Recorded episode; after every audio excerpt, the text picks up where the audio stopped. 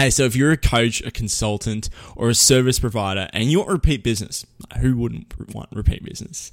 Then you're going to want to listen to this week's episode because I want to show you, I want to teach you a little lesson I've learned over the last few months.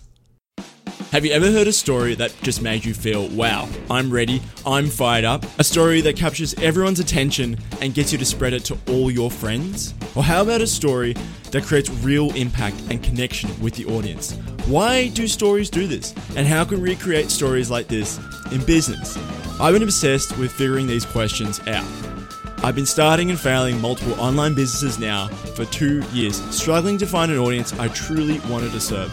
It wasn't until I discovered my dream customers were struggling with these exact questions, except I didn't know where to find these people. I hopped on a plane to the US to attend a marketing conference that I met my dream customers, and I saw firsthand how powerful stories really are. After that, I went all in on my hunch.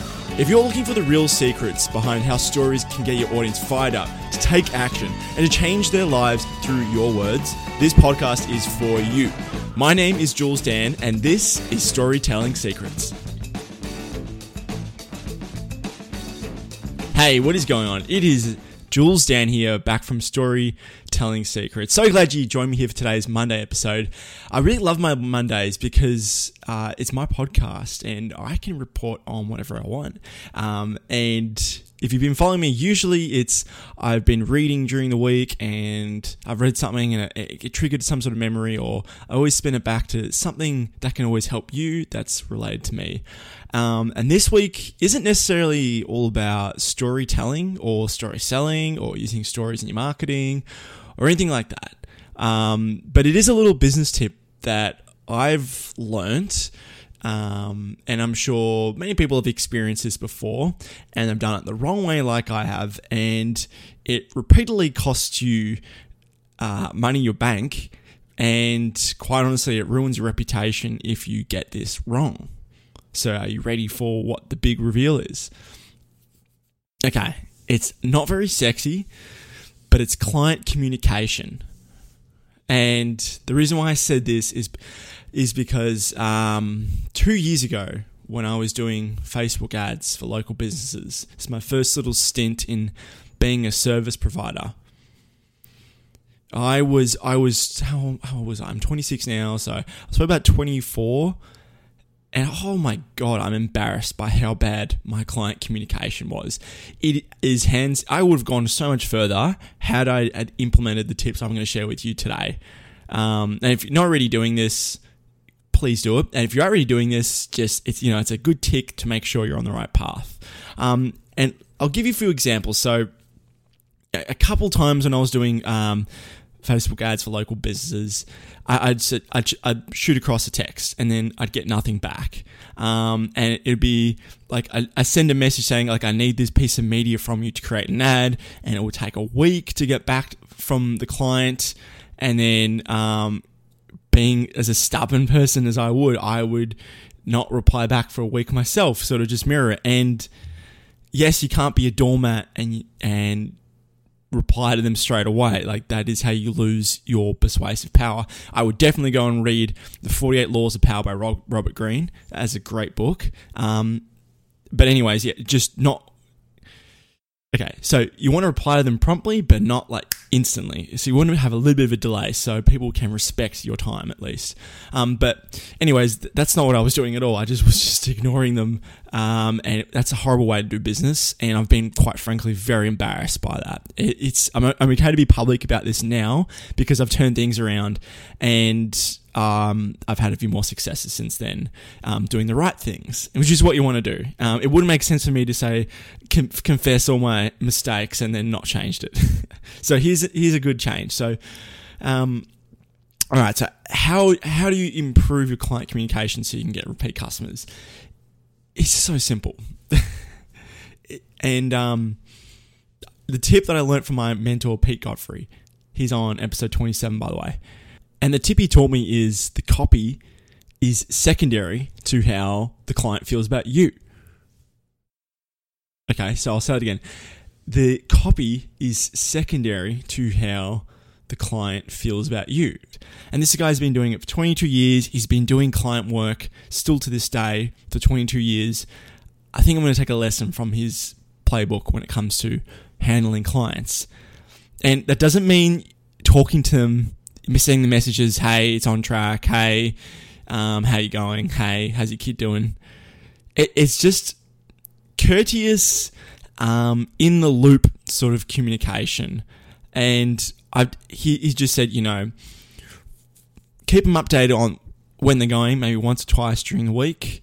The day before you hand in your thing, I would 100% send them a message saying, hey, everything's on track. Um, you'll expect it in your inbox tomorrow. Really enjoyed writing it. Just little seeds of, hey, I can, you, you're playing the seed in the person's mind, the client's mind that, hey, I can trust this person. This person's not going to ghost me. I'm not, you, just want to eliminate all feelings of, is this person going to deliver? Is this person going to ghost me? Uh, all these thoughts uh, flying around your client's head you instantly want to eliminate that.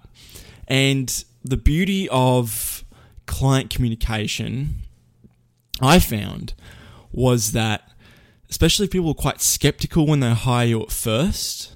Um, here's one of the benefits you can uh, spin this around because Pete has really taught me to try and maximize my earning potential whenever um, someone comes to me saying, I want this written, or let's just give an example. One person said, like, I want a promo email written for, for a launch series. And I'm like, okay. So, and they wanted an outline first. And you're not going to argue with what they want first. You're not going to say, no, you shouldn't have that. You should have this. Unless you're some really high up, credible author or on stage speaker. Like, I get it. But if someone's just coming to you and they're like, I want this, like give it to them and then win their trust and then suggest the next thing. I'll give you an example. Okay. So this person um, is a, a, digital agency that I'm currently writing for. Um, and she wanted first an outline and then she wanted obviously some launch emails. So I created the outline first.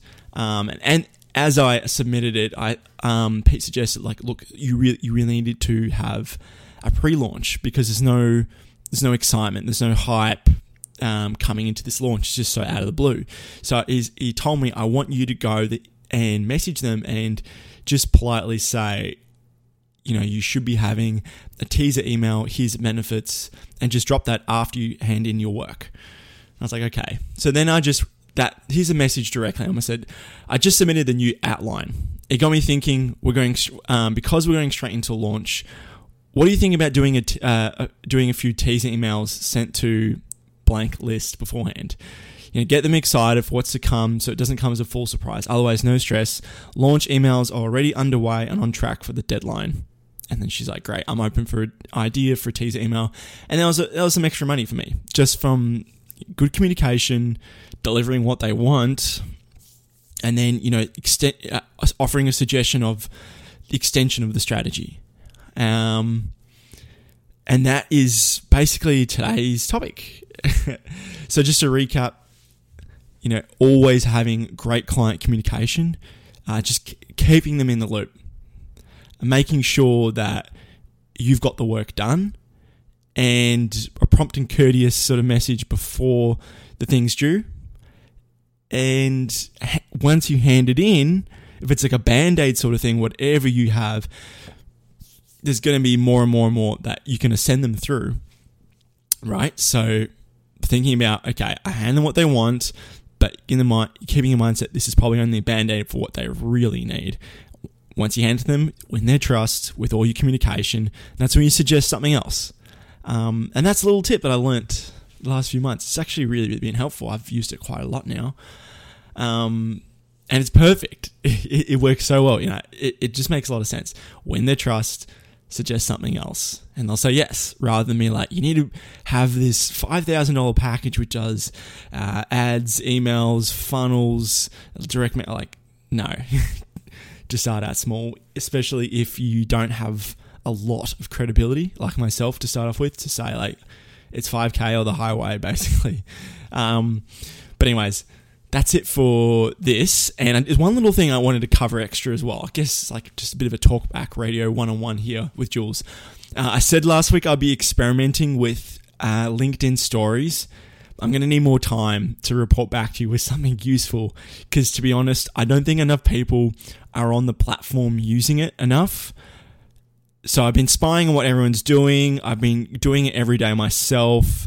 I've been modeling a lot of what really good TikTok videos do, which is sort of like a time lapse, some tips, um, and a voiceover. They just seem to just pull people in on TikTok. I've been watching quite a few to see what the pattern is. And that seems to be the pattern. Um, and I'm doing that. I'm mixing up with like short video tutorials, time lapse things, uh, behind the scenes, talking head, not talking head. and there's only like five or six or seven people who view it. It's purely just not enough people are even aware that they need to update the app, for instance, so they can get the LinkedIn stories. I guarantee you that is 100% why. Or people are just on their uh, desktops more than they are on their mobiles because they're at home. That like so many reasons. So I'll get back to you on sort of results, strategies. Um, one thing I notice everyone's doing quite poorly is engagement. So they'll just be like push, push, push instead of asking for a question or asking for a response when there's a little message box in the bottom. So at the end, I've always wrap it up with something like, "Have you got a question? Do you have a suggestion?"